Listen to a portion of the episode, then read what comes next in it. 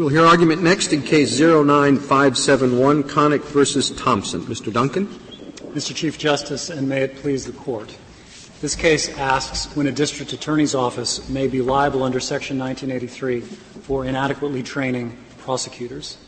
Petitioner Orleans Parish District Attorney's Office was found liable for the terrible injuries caused to Mr. Thompson by Brady violation on the theory the office was deliberately indifferent to Brady training.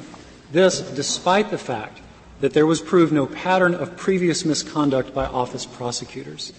The district court exempted this case from the ordinary pattern requirement by making a flawed analogy to a hypothetical in this court's City of Canton opinion.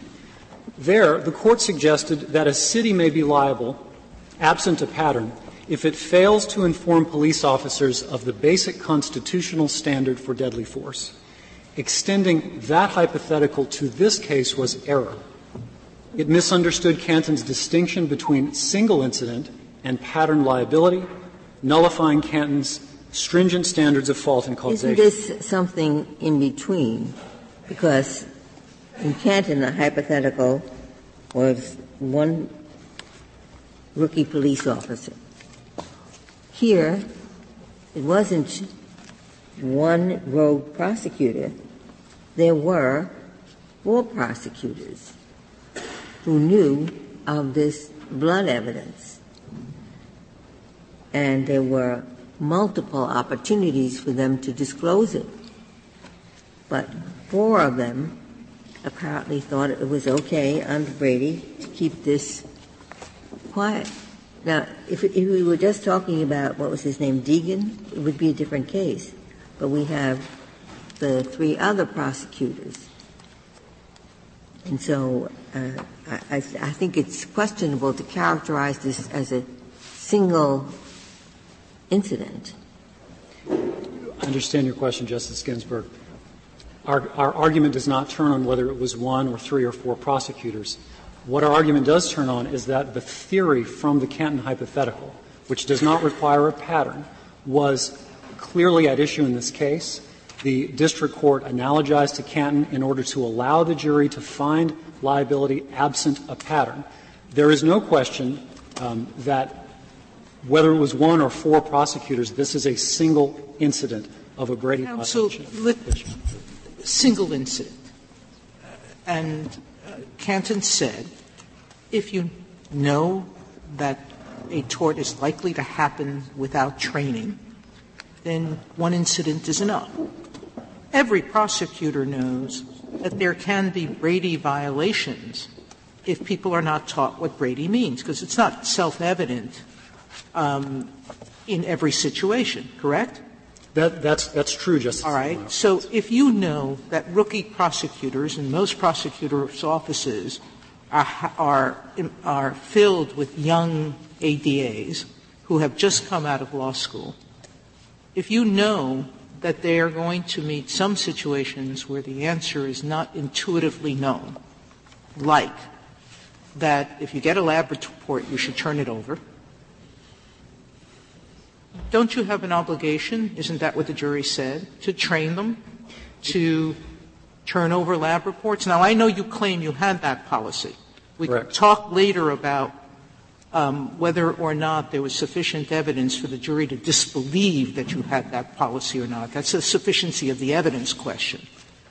But if you know that lab reports have to be turned over, you've conceded it's a Brady violation not to do it, and there was sufficient, and you had no policy, I know you're disputing that, and you had no policy of turning it over, why aren't you responsible well, for a Canton like violation? The question is, under that, the Brady scenario, which side of the Canton line does it fall on? Does it fall on the single incident line or the pattern line? We say it falls on the pattern line. But life doesn't always come in just two categories, and my suggestion to you is this doesn't fit into the single rookie. You have, if you have four prosecutors who are not turning over this evidence, then it seems like there's kind of a culture in the office that we don't turn over, either we don't understand Brady Because one suggestion was, well, having the blood sample uh, will show you, uh, you'd, ha- you'd, have to have the blood sample from um, Thompson to, to have it mean anything. So that there was misunderstanding about that. But what, what struck me was the, the um, to shoehorn this into a single incident, it, it doesn't fit. So we have a situation maybe that hasn't uh, that we haven't directly confronted before. I think the court has and can, Your Honor. Uh, and let, let, me answer it this way. If we pay close attention to the function of the single incident hypothetical in Canton, I think it illuminates the kind of notice, the kind of fault, and the kind of causation that needs to arise out of a general situation. So, looking carefully, what Canton said is a policymaker fails to give police officers the basic constitutional standard for deadly force that they're not equipped to know in the beginning, and without which can you, they can you tell me? Um, I think I have. I'm sorry, Yes, this is this is. I'm referring to the, the basic Canton standard is at 390, page 390 of the Canton opinion, um, and the, specifically the footnote is footnote 10 that discusses the two possibilities, the no pattern and the pattern possibilities. So, and, and I'm reading from Canton uh, footnote 10. City policymakers know, for, for example, the court said, city policymakers know to a moral certainty that their police officers will be required to arrest fleeing felons. The city has armed its officers with firearms, in part allow them to accomplish this task.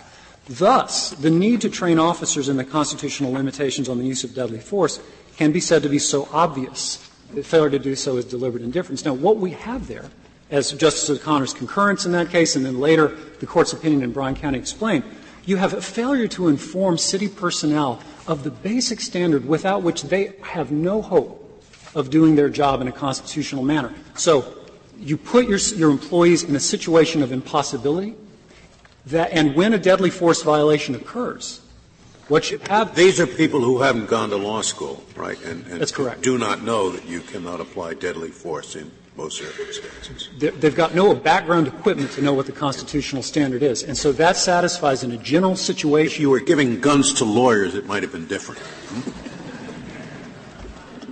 It could be, Your Honor. Here you're Depending on the law school they went to, or, or, or what? It could be. Um, however, what you're giving to lawyers here is the task of analyzing legal judgments. Can lawyers' judgments go astray, Justice Sotomayor? Absolutely. Absolutely. But, but what you're, now what you're suggesting is that for certainty you know that a lawyer's judgment is going to go astray because a particular area of law is that complicated. Your people disagreed, some of your people disagreed or didn't know whether turning over a lab report was a failure to turn over a lab report when you didn't know a defendant's blood type was a Brady violation. That's been conceded in this case. So I accept as a working proposition that they should have known that. What you're suggesting is you get a pass because even though you know that there's an area of law that a young lawyer is not going to be able to figure out on their own, um, you fail to train them and you're okay. That, that's no, that, not the Canton example. That, that is not that's not the Canton example, Your Honor. What we that's have, what you're saying. No, that's not what we're saying. We're not saying that the policymaker inevitably knows my prosecutors are going to make this mistake, and so I need to train on it. I don't care about. Well, then why would could we just could, could, we clear something up? Yes. Are you are, are you accepting the proposition that Brady always requires that lab reports be turned over? No, Your Honor. What, what we, we, concede in this case is. I know you concede that there was a Brady violation yes. here, but in answer to some of the questions, it seemed to me you were possibly, at least you did not express an opinion on the, the suggestion that it is always a violation of Brady to fail to turn over a lab report. I'm not aware that it would always be a violation of Brady. However, of course, we, we have evidence in this case that the uncontradicted evidence that the, the office policy was to turn over all scientific reports. But uh, Mr. Duncan, could I give you a, a, a hypothetical sure. just to test how strong your position is here? So let's say that there's a new DA comes to town, and he says um, uh, there's going to be one attorney per case from now on, and it will be a random assignment system. So sometimes Important cases will be tried by experienced attorneys, but sometimes they'll be tried by people right out of law school.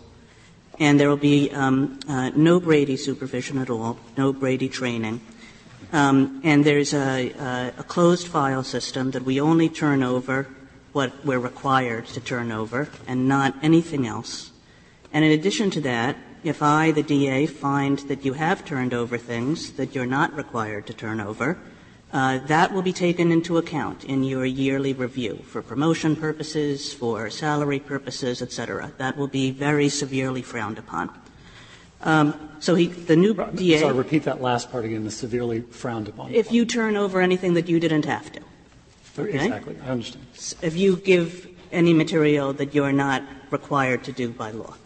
And so he puts into place this whole system and, uh, and says, okay, go to it. And what happens is that there are Brady violations. And there's a Brady violation in a capital case, and the person sits on death row, or uh, the person is executed, whichever, and there's a claim brought. Is that claim not a good claim? If there's a pattern of demonstrated it, It's not a pattern because he just came to town and he just, you know, instituted all these policies. Um, and this is the, the first Brady violation. Not for the first Brady violation, Justice Kagan. But in, in your hypothetical, you noted a policy of actually assigning uh, inexperienced off, uh, prosecutors randomly to perhaps high profile cases.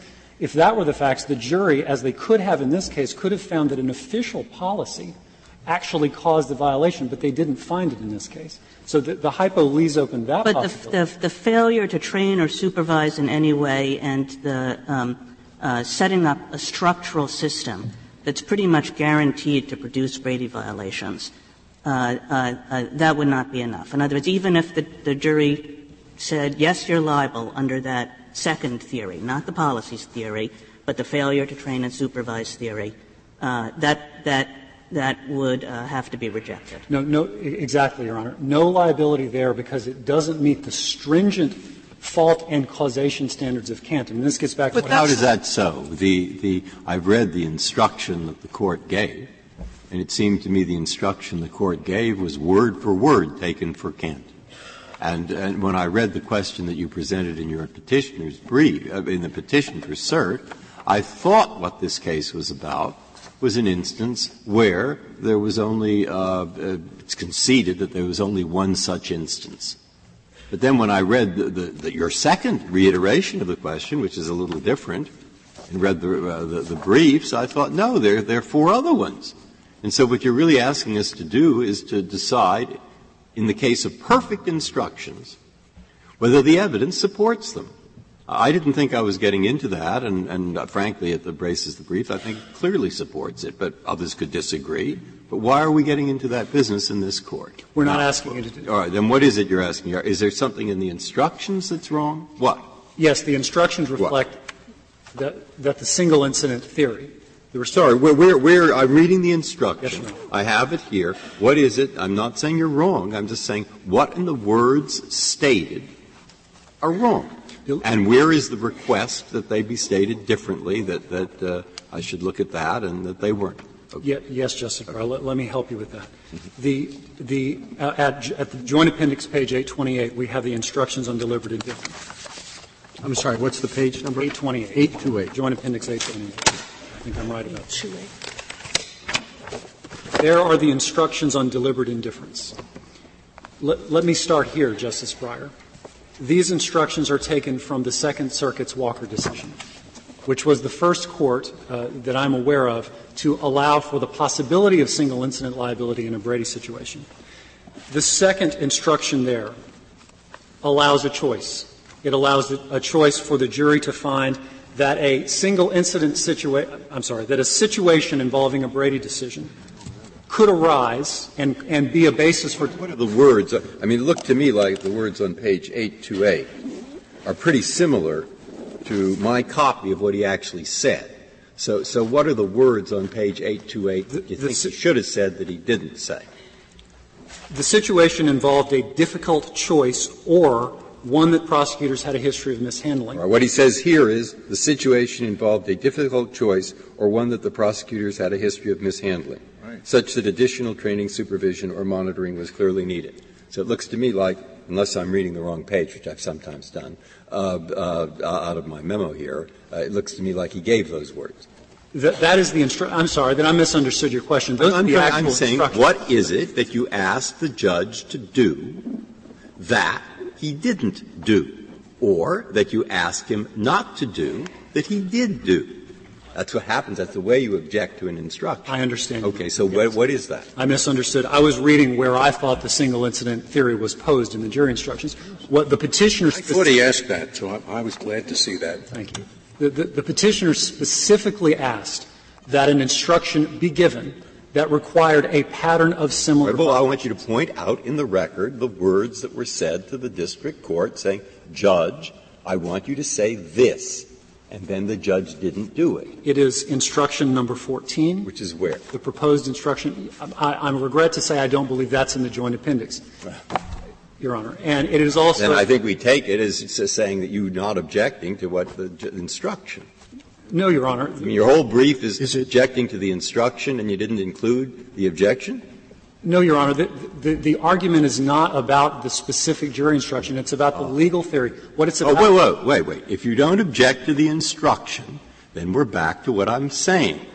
That what you're objecting to is you don't think the evidence was such that given that instruction, the jury could find guilt. And that's what I thought this case wasn't about to begin with. And there are three other instances, so I don't see why, given this instruction, the jury couldn't find guilt. What our main complaint is, is about the failure of the district court to grant a motion for summary judgment and a judgment as a matter of law on the basis that a failure to train theory under these circumstances does not permit the single, the, the single incident. I understood, and maybe I'm confused, that you were arguing that there was no set of circumstances in which a prosecutor could be handled, could be um, liable on a theory of failure to train for one incident. That's, that was the Correct. petition. Correct. So it doesn't matter what facts are, the facts that Justice Kagan gave you would never constitute an actionable claim against the prosecutor. Is that your position in this case? That's under the Canton hypothetical. Yes, it would have to fall on the pattern side because the general Brady situation is unlike the single. So what you Could I add to my hypothetical then? Yes. Suppose that this new district attorney said, you know, every day he came into the office and he said, I, I think Brady's just crazy. And I think it's just the, uh, the worst decision that the Supreme Court has ever issued. And uh, uh, as long as you don't get caught, anything you do is okay by me. That, that sounds like a policy to me, Your Honor. That sounds like a policy, an actionable policy on the part of the policy. It's not a policy. He's just, you know, making his views known around the office. Well, this Court has defined policy as the deliberate choice to embark on a course of action in, in Pembaur, which this Court accepted. That sounds like a policy to me. If it's not a policy. The, the policy is just that you, you, uh, you uh, have to turn over what you have to turn over, nothing else. And if you turn over anything else, you'll get penalized for doing so. That's the policy.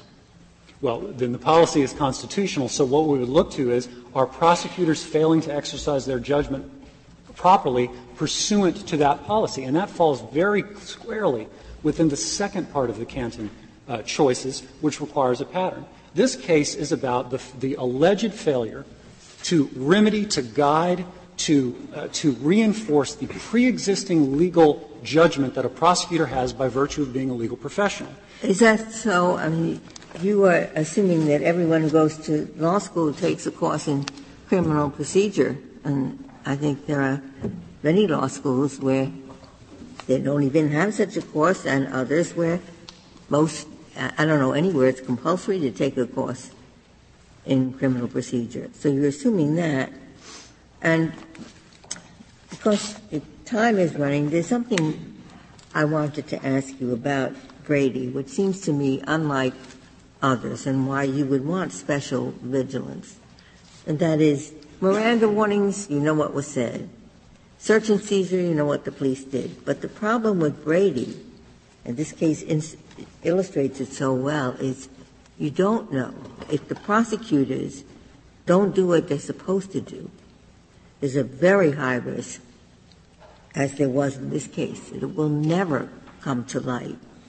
So recognizing the legal obligation of the prosecutor and the temptation not to come out with Brady evidence because it doesn't help the State's case, shouldn't there be extra vigilance when we're talking about a, a Brady claim? Well, of, of course there should be vigilance, but the question you pose, Justice Ginsburg, is whether the, the, the latency, the hiddenness that characterizes Brady violations should change where we locate the Canton violation. Should, should, it, should it be enough to put it into the single incident, so obvious category, or still in the pattern category? But Canton doesn't indicate that the latency of a particular violation should, uh, should turn on, on which category it goes into. Instead, it's the nature of the employee duties and the employees themselves and how that situation gives notice to a policymaker about when there are obvious training risks. That's what we're talking about. So to go back to the hypothetical in Canton, the, w- whether or not uh, a deadly force uh, situation is, is secret or, or not, of course, of course it's not. But the, the office has failed not just to train, but to, to inform of the basic constitutional duty without which those officers have no chance of fulfilling their duties. And, and when they do a, a, deadly force violation under those circumstances, the causal link will be very strong. It will be strong enough to meet Canton. And so there you have, there you have a situation where deliberate indifference and causation are met without the pattern. But what you, you do not have that in the, in the situation of Brady compliance, because as, as, as everyone agrees, Brady involves gray areas.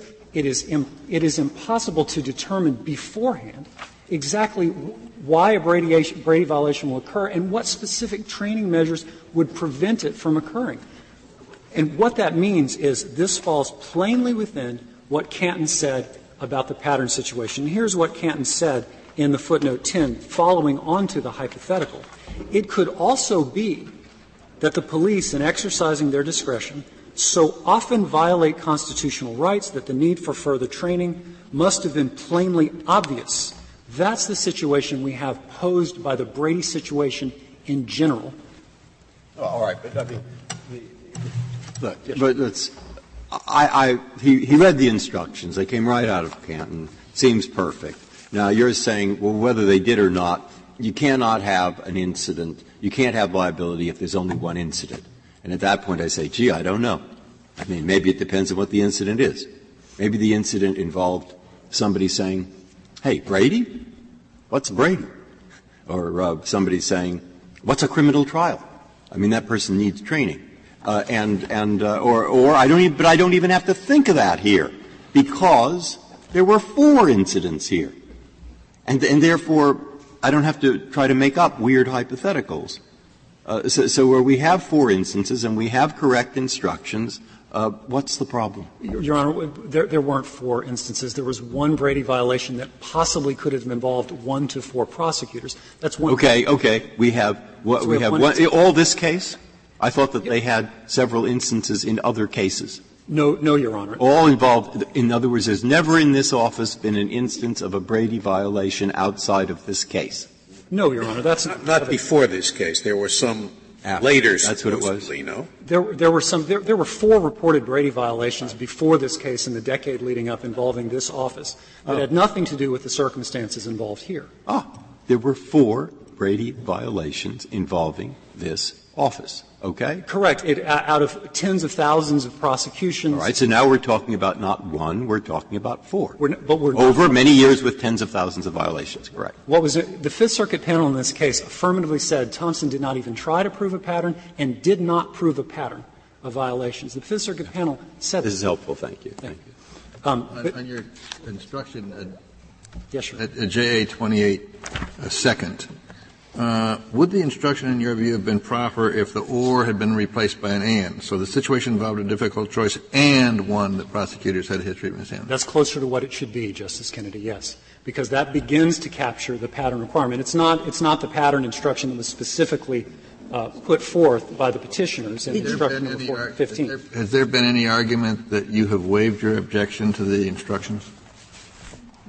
Not by petitioners and not by the respondent in this case. There's did, no, did no you did you object to it?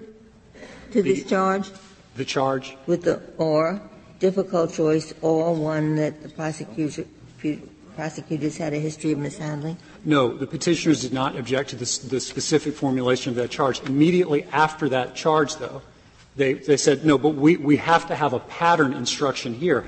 In other words, in other words, the pattern instruction was it was was rejected. It was rejected. It was rejected twice, Your Honor. First in the formal jury instructions, and then at the charge colloquy.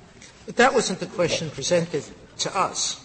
You didn't present to us an issue of whether the jury instruction no, Your Honor. was wrong or not. What, what we present is the legal theory on which this case was submitted, was what got to the jury in the first place. Never should have got to that legal theory. See, what I'm trying to figure out is whether your position is that under no circumstance, even the hypothetical that Justice Kagan set forth, could you be charged with a single incident Canton violation? That is your, your, With respect to the Brady situation, to the Brady situation. Let me answer it this way. What, what the Canton single incident hypo is talking about is failing to provide prosec- uh, employees with basic tools without which they absolutely have no chance of fulfilling their constitutional obligations. If we, it's difficult to imagine that situation for prosecutors. It is, it's conceivable that a district attorney's office set up, sets up a structure where prosecutors have no chance of even knowing whether there's Brady evidence in the file. If you have that situation, then it's closer to the Canton single incident hypothetical. But not involving the exercise of legal judgment in particular cases, we say no. Well, how do you exercise legal judgment if you don't even know what you're supposed to turn over? That was that, that's exactly that's, that's, my point. That's my point. If you don't, if you don't even, in other words, if you don't even have the police file, for instance, you can't exercise your legal judgment if you don't even know what what the, the subject of your legal, the object of your legal judgment is. But that's that's not this case. What we're talking about here is a failure to remedy, refor, reinforce, refine existing legal judgment that prosecutors have. Thank you, there counsel. No further questions. Thank you.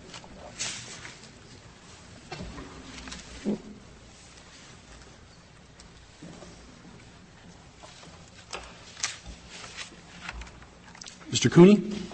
Mr. Chief Justice, and may it please the Court, although the petitioner's brief attempts to relitigate factual issues that were resolved against them by the jury, they have raised today only one question of law, and that is whether this Court should write into Section 1983 a per se rule that the only way, the only way a civil rights victim can ever establish the deliberate indifference of a district attorney is if he can prove a prior significant history of assistant prosecutors violating other citizens' constitutional rights.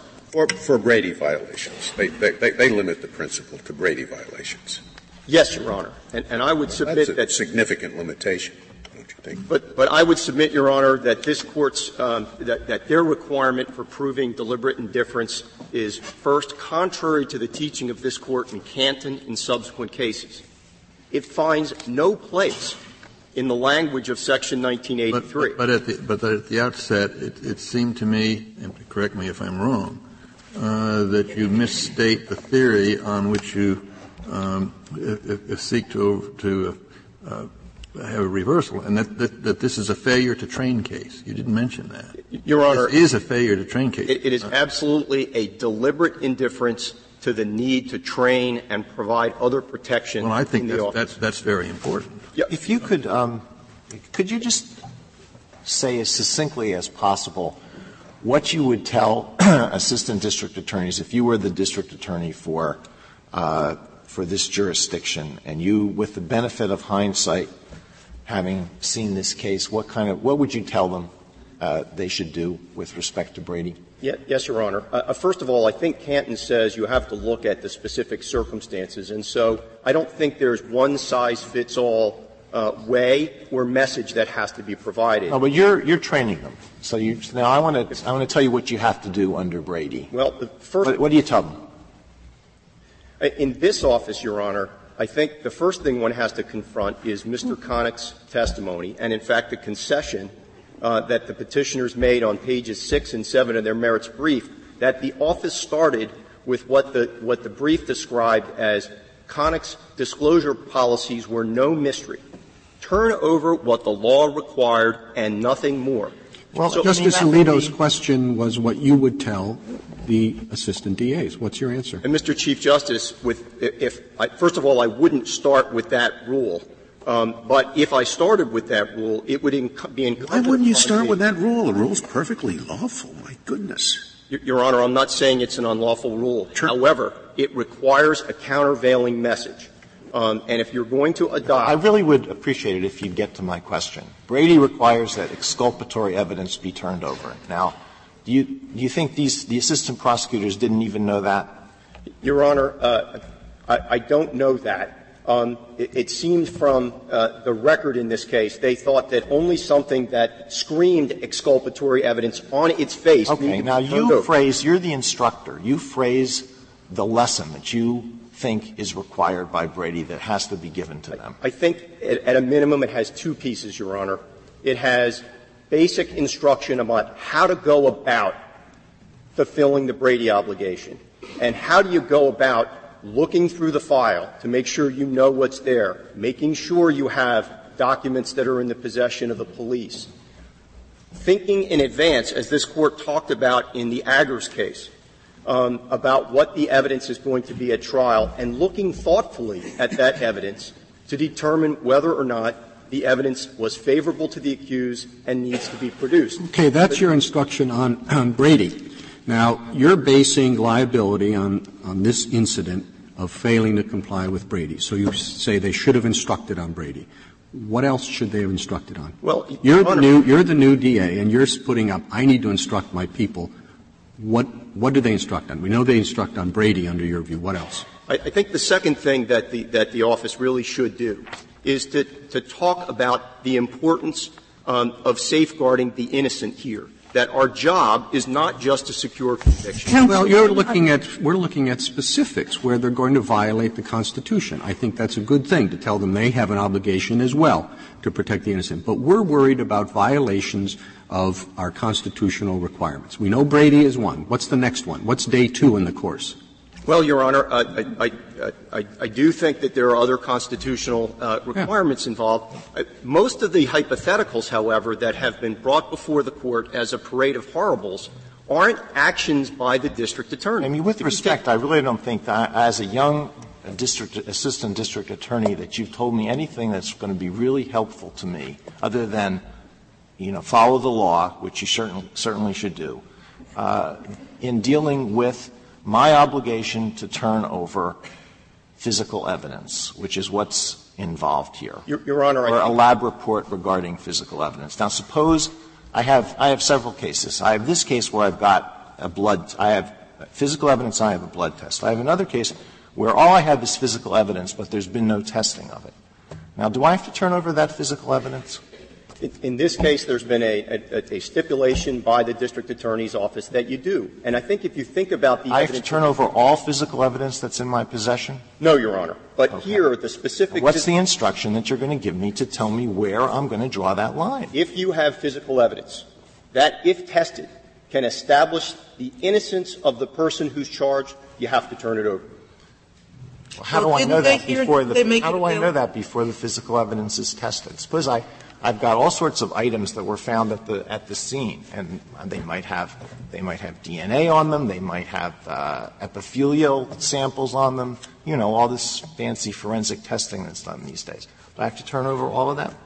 No, Your Honor. In this case, what we're talking about is a piece of evidence, a specific piece, several spe- specific pieces of physical evidence that it's been stipulated the prosecutors knew contained the blood of the perpetrator.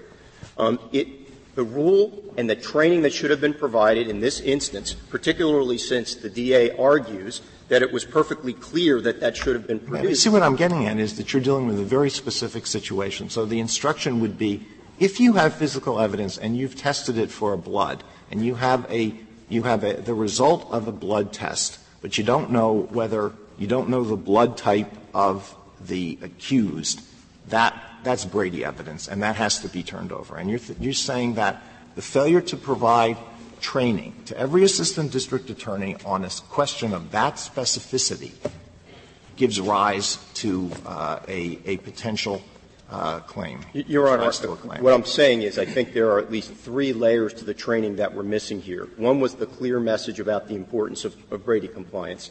The second was the basic ground rules about how you go about your Brady obligation.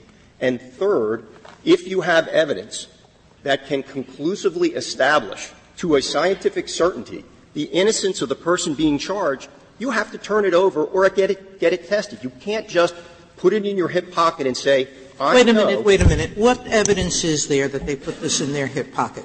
Uh, there was a disclosure that the evidence existed. Where is the evidence that the defense counsel didn't have access to asking for it? Y- yes, Your Honor. Or asking for it to be tested? Where, where was that suppressed? The, the only information, uh, there was a discovery response that was filed uh, very shortly before trial, long after um, uh, Mr. Thompson was charged with the crime, where in response to one of the questions, the response was uh, inspection to be prohib- uh, permitted. If you look at the chronology, And, and what's, where's the, the Brady violation Well- for telling a defense attorney there was a blood sample there, you can test it? Your Honor, th- there was no information provided. It was the simple response was um, the request was for all scientific evidence and it simply and, and physical evidence from the scene of the crime. The answer was inspection to be permitted. Then um, the the blood evidence the very next day after the response was was provided was removed from the crime lab by the prosecutors, never to be found again, and defense counsel testified without impeachment at trial that he went to the evidence locker, looked in the evidence locker, found certain pieces of physical evidence consistent with the discovery response, but not the blood evidence, neither the blood report nor the physical specimens that were involved in this case, Your Honor. So that you are claiming there was suppression of that evidence? Absolutely, Your Honor. So if it is prosecutors can violate a defendant's constitutional rights by making uh, improper statements in their closing arguments, do you have to instruct new I suspect new prosecutors coming out of law school don't know what those rules are. Do you have to give instruction on what they can say in closing arguments? Your Honor, I think first of all, the, the issue has to rise to a constitutional level in order to be talking about this at, for Yeah, section my understanding is, I don't, I'm not an expert in criminal law. I need training in that. But my understanding is that comments in a closing argument can give rise to a constitutional violation. So you should, you should train those people. You know that. You know that that can happen, just as you know there can be Brady violations. So they need training in exactly what they can say and can't say in closing argument. I would And, and Miranda and proper uh, supervision of affidavits in support of search warrants You're- and uh, proper instructions to tell the police not to exceed the scope of the warrant. So this is our course is expanding. The, the- Justice the, the, the, the, the, the point of concern here is that uh, we're going to have to go through a list, case by case, of, of everything there has to be training on. I think, I think there's some important distinctions here. Um, and, and first of all, when you're talking about search and seizure, when you're talking about Miranda, you're talking about those things. The actor that's committing the constitutional tort there is not the district attorney. It's the police. What we're talking about here, the When you're talking about tort- improper comments in closing argument, it is the prosecuting attorney. The, the second important distinction, Your Honor, and, and I do believe training should be given there, but I think there's a fundamental distinction between a Brady violation, which happens in private and may never be revealed, and if, if revealed, often happens long after trial and long after incarceration, and a situation where a prosecutor makes an improper comment during a closing jury, which is made in public. Defense counsel has the opportunity right there to stand up and say, Your Honor, I object. And the court has the ability to address that issue then and there. With a Brady violation, you don't have any of that. It's made in secret. It- So you don't, you don't have to train with respect to closing arguments? Your Honor, I think they do. But I think there's, there's a particular issue. There's particular force in this context because of the unique nature of Brady, because it's made in private, because it is, by definition, if the information has been concealed, it has not been revealed prior to the time the defendant suffers constitutional harm. He's, he's found guilty, he's sentenced to death, uh, et cetera. The Brady violation, unlike your, your situation, Mr. Chief Justice, um, doesn't come to light uh, perhaps ever, um, but in Mr. Thompson's case, So uh, we more than have- a decade have- after he was convicted. Um, it's something like what I was trying to get at before when I said Miranda is out there, you know what was said, you know, what was seized, talking about the – but Brady is, uh, if the prosecutor doesn't come out with it, high risk it will never come out. So we have use of force, because that can kill people if you're not properly trained. Brady, because if they don't come up with the information, we could have what almost happened in, in this case. Anything else on this special list? Your the Honor, concern I, was that you don't want, want to have to give the prosecutors a clinical law school course before you let them do their job. I, I agree with that concern, Your Honor, and, and I think it's important to remember that in this case, this was a no training case. The evidence in the light most favorable to Mr. Thompson was there was zero Brady training in the office. So what would have been enough? I mean, is an hour a year enough? If uh, is an hour a month enough? I, I, think that would have been, depending on what its content was, Your Honor, um, and the other circumstances of the office. If you look at Canton, what Canton does is it asks the question um, is there an obvious need for training based on the circumstances of this particular case? As I understand it, you, you, you really had a need to train them when you know defense counsel is coming over to look at the physical evidence. Don't remove from the locker some of the physical evidence. You want to give a course in that? Your Honor, what, what, what happened is the physical evidence, very conveniently, was being sent to the crime lab when it was removed. Um, and so we don't know what the motivation was as to why that physical evidence was removed at that time. What we know is, for many, many months. Well, then you shouldn't have, you shouldn't have mentioned it. I thought you were you were asserting that it was intentionally removed in order to prevent defense counsel from seeing. It, we, what we assert, Your Honor, you it was it was certainly not. It was intentionally not placed back in uh, into evidence after it came back from the crime lab and there was actual testimony from the grand jury that was uh, handling this and looking into this situation for some period of time well, of course, about a, just that. There, there is a causation problem here of uh, even assuming training, uh, if uh, Deegan was going to destroy the evidence or remove it anyway, as he uh, admitted later to, I guess it's Riehlmann, uh, then the, the training or lack of training is just irrelevant. Your Honor, I think there are. I'm very concerned about that causation aspect. The, the, first of all, and let me address that directly. First of all, the causation question was put to the jury. The jury instruction very clearly said, in order for there to be liability here, the fault must be in the training program, not in the individual prosecutor. And the defense argued vehemently that there was a lack of causation.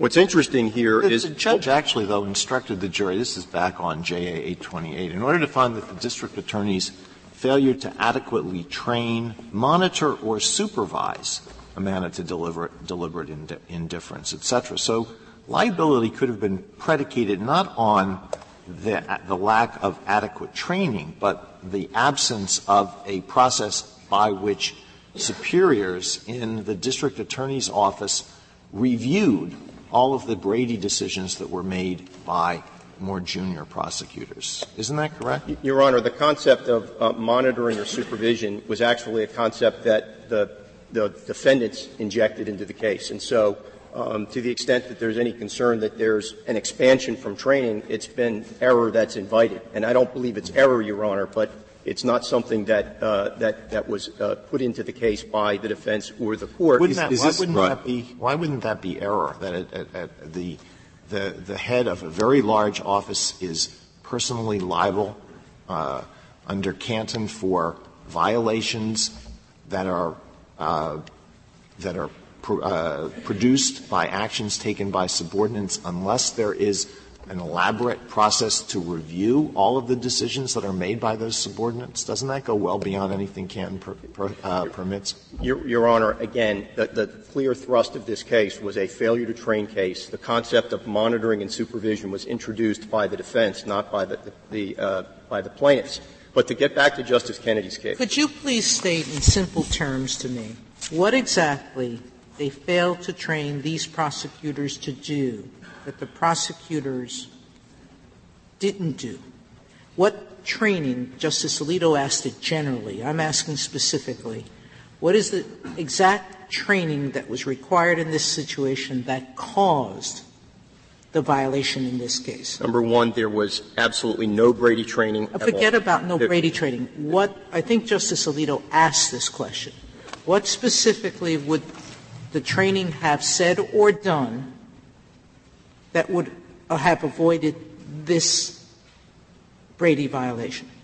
First of all, I think a broad statement in training about the importance of safeguarding the rights of the Now, that seems to suggest that you're claiming that if there was an intentional violation by the prosecutors, that that statement would have avoided the prosecutor from doing something he or she knew was illegal. Is that what you're intending? No, no, it isn't, Your Honor. Uh, Right, the, so- so tell- the- the second aspect of, of it, though, was what I, I said to Justice Alito, and that is that if you have physical evidence, which, if tested, would establish uh, either the guilt or the innocence of the uh, of the defendant, it needs to be produced uh, or at least tested. That goes to the sufficiency of whether they had a policy to turn over or because it was tested, so there was no Brady violation from the failure to test here. You know, I The think Brady that's, uh, violation was for failure to produce. You're right. Well, isn't, am I right, am I right on this? Uh, uh, Here, I read on page four of your brief that it seemed what happened, and, and I might not be right, correct me if I'm not. What happened is a piece of paper called the lab report came to the pro- one of the prosecutor's attention two days before the trial. And what it said was the blood that was the perpetrator's was type B. And the person on trial has blood of type O. Is that what happened? Your Honor, uh, certainly what the what crime lab report said was that the blood that was tested of the perpetrator was type B. And the, and the prosecutor knew that the person on trial had type O. we don't know that, Your Honor. Ah, that's what Um, we don't That's know. the unresolved factual I see. question, and I think that's where causation comes in, Your Honor, because I think there are two possibilities. Did it turn out at the trial that eventually the prosecutor knew it was type O? It turned out that Mr. Thompson was in fact type O, but When did they learn that? The evidence is unclear as to whether or not the assistants knew at the time that John Thompson had type O blood. Could I ask you what, uh, most law offices with which I'm familiar, the training is mentoring. In other words, the young attorneys learn from the, the uh, older attorneys, often by following them along around. Would it have been an adequate training program for this office simply to say, new prosecutors, you don't get to be first chair prosecutors until after a year, and you're going to follow one of the prosecutors uh, around and learn from them? Is that an adequate training program? If, in fact, the senior prosecutors, Your Honor, have a good familiarity with the constitutional requirements, absolutely. Even, even if the violation that becomes the basis for the claim later on is one that, you know, didn't come up in that year. We did, they didn't have a Brady issue in that first year. They went around, they sat in on a lot of trials, uh, but there wasn't a Brady issue, and so they didn't learn about this type of question. And it, it, it, I think- does that give rise to a claim of the sort you're I bringing think the here? failure here, and I think we have to come back to the deliberate indifference piece, because what would happen there in that instance, Your Honor, even if the training was not provided, I think, as experience has shown under Canton, that claim would fail for failure to show the deliberate indifference of the pro- policymaker. But here you had substantial evidence about Mr. Connick's indifference. Mr. Cooney, when you, when you gave the specific instruction that you think should be provided to assistant district attorneys, what you stated was a questionable understanding of Brady, I think. You, did I understand you correctly? You said that Brady means that if the prosecutor has physical evidence which, if tested, might establish the defendant's innocence, that is exculpatory evidence that must be turned over. And that, Your Honor, that's certainly been the, the position taken by the district attorney's office in this case. Is that consistent with. Arizona versus Youngblood? Your Honor, I believe it, it, it is consistent with Brady that if, if one has a piece of evidence that can conclusively establish that the defendant is innocent, that, that it can't be the law that the prosecutor can just put it in his hip pocket, not get it tested, and not turn it over to the defense, and not worry about whether they're prosecuting an innocent men. You see, it was tested. and it was made available to the defense. Turning over, using the word turning over is ridiculous because they're not going to physically give it to the defense attorney to go off and do what he wants. They're going to give it to a lab that will establish a chain of custody, et cetera, et cetera. So it was made available. He went to look at it, but the looking at it wouldn't have told the defense attorney anything. They had to make it available for testing. He never asked for testing. They did the lab report. So now we come down to the only failure is in the turning over of this report. Correct? No, Your Honor. Um, first of all, there is there is a stipulation, stipulation L at JA 14. Prior to the armed robbery trial, Mr. Thompson and his attorneys were not advised of the existence of the blood evidence, that the evidence had been tested, that a blood type was determined. Uh, what did I just say? The failure to turn over the report. But, correct? But, yes, Your Honor. But I, what also is present here is the defense never had the chance to, never saw the, the physical blood evidence itself. Never and, knew it existed? Never knew it existed, Your Honor. That's and, that, and there is testimony, clear testimony to that effect. If you look at um, uh, Mr. Uh, Mr. Williams' testimony in this case, there is a section of the cross-examination where John Thompson's defense counsel at the original criminal trial said just that. He didn't know it existed. But it isn't, it isn't clear from what, you, according to what you said earlier, it isn't clear that it was intentionally withheld from the defense. Uh, it might have just been, you said it was sent to the lab when, when he came to look for it? But, but so would training have, have gone into that detail? Don't send something to the lab when defense counsel is coming over to look for it. I mean, you know, that's, that's pretty detailed. Y- yes, Justice Scalia, but here there's a stipulation that a crime lab report with the conclusive evidence about the perpetrator okay, that, type was that's, never that's the lab report. That's that's that's what. And the Justice physical evidence was never seen, Your Honor, by defense counsel. But for all we know, uh, by accident, right? And the training would, would, would probably not have remedied that, uh, that difficulty. Your Honor, four prosecutors, it is clear that four prosecutors knew about the existence of blood evidence for months, and it was never produced to the defense. And that blood evidence would have conclusively established John Thompson's innocence. The defense was told to come over and look for it, to look at it. And when he came over to look at it, for all we know, by accident, it was it had been sent to the lab. But, but Your Honor, the it was not come over and see the blood evidence. It was there was a broad request yeah, for, for physical yeah. evidence at the crime scene, including things that have nothing to do with blood. So there's nothing that the defense lawyer would have known by going to the evidence room to say, "I know there is nothing." But isn't here. that isn't that best practice? In other words, I thought that was the good thing when what the prosecutor does is say, look at everything we've got. And it, as uh, my brother uh, has suggested, what is important may not be there for either deliberate misconduct or by, by happenstance.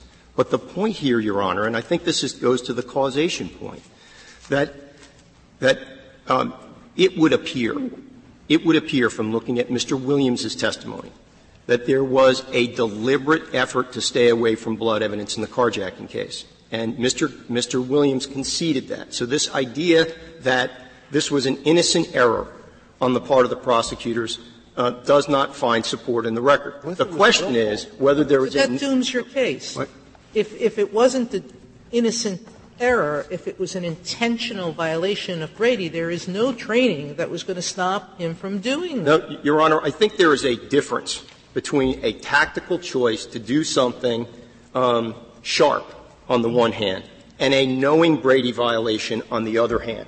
And the jury could clearly conclude, um, particularly because the 30B6 witness in this office testified that, in his view, it wasn't Brady material unless the uh, uh, unless the prosecutors knew John Thompson's blood type. The jury could clearly conclude that what happened here was these four prosecutors didn't understand and never got a clear message about, about what Brady required and they, they did not produce this evidence. There, there is nothing that clearly showed that they committed knowing Brady violations in this case. Mr. Cooney, I'm still confused as to sort of how much is enough by way of training and how you would ask a court or a jury to decide that. Um, Uh, you, you suggested to the Chief Justice formal training wasn't, isn't necessary if there's some supervision, if there's some mentoring. Um, but, you, you, know, this, this seems to ha- give cities no sense of what they have to do, no safe harbors. Is that your position? Your Honor, I, I think that Canton articulates a very flexible test. Um, and I don't think Canton says there's one size that fits all. And I think the protection that district attorneys' offices get under Canton is from this standard of deliberate indifference. And if one looks at the 21 years of experience under Canton, there have been between six and eight cases against prosecutors' office under this kind of theory in total where there was some payout from the prosecutor's offices to the defense, total, in the 21 years. So, and the court said, this court said in Canton, judge and jury doing their job are adequate to the test. I think we've been spending a lot of time focusing on how much training. The fact is, this is a no training case where evidence that the, defen- that the defendants now concede should have been produced wasn't produced, and four people knew about it and failed to produce it. In addition, there were multiple additional pieces of Brady material in the murder case that weren't produced. Would this have been, would this be a no training case if the rule was you have to be in the office for three years as a second chair prosecutor before we let you have a, a case? And in fact, and you have to be here 10 years before we let you have a capital case.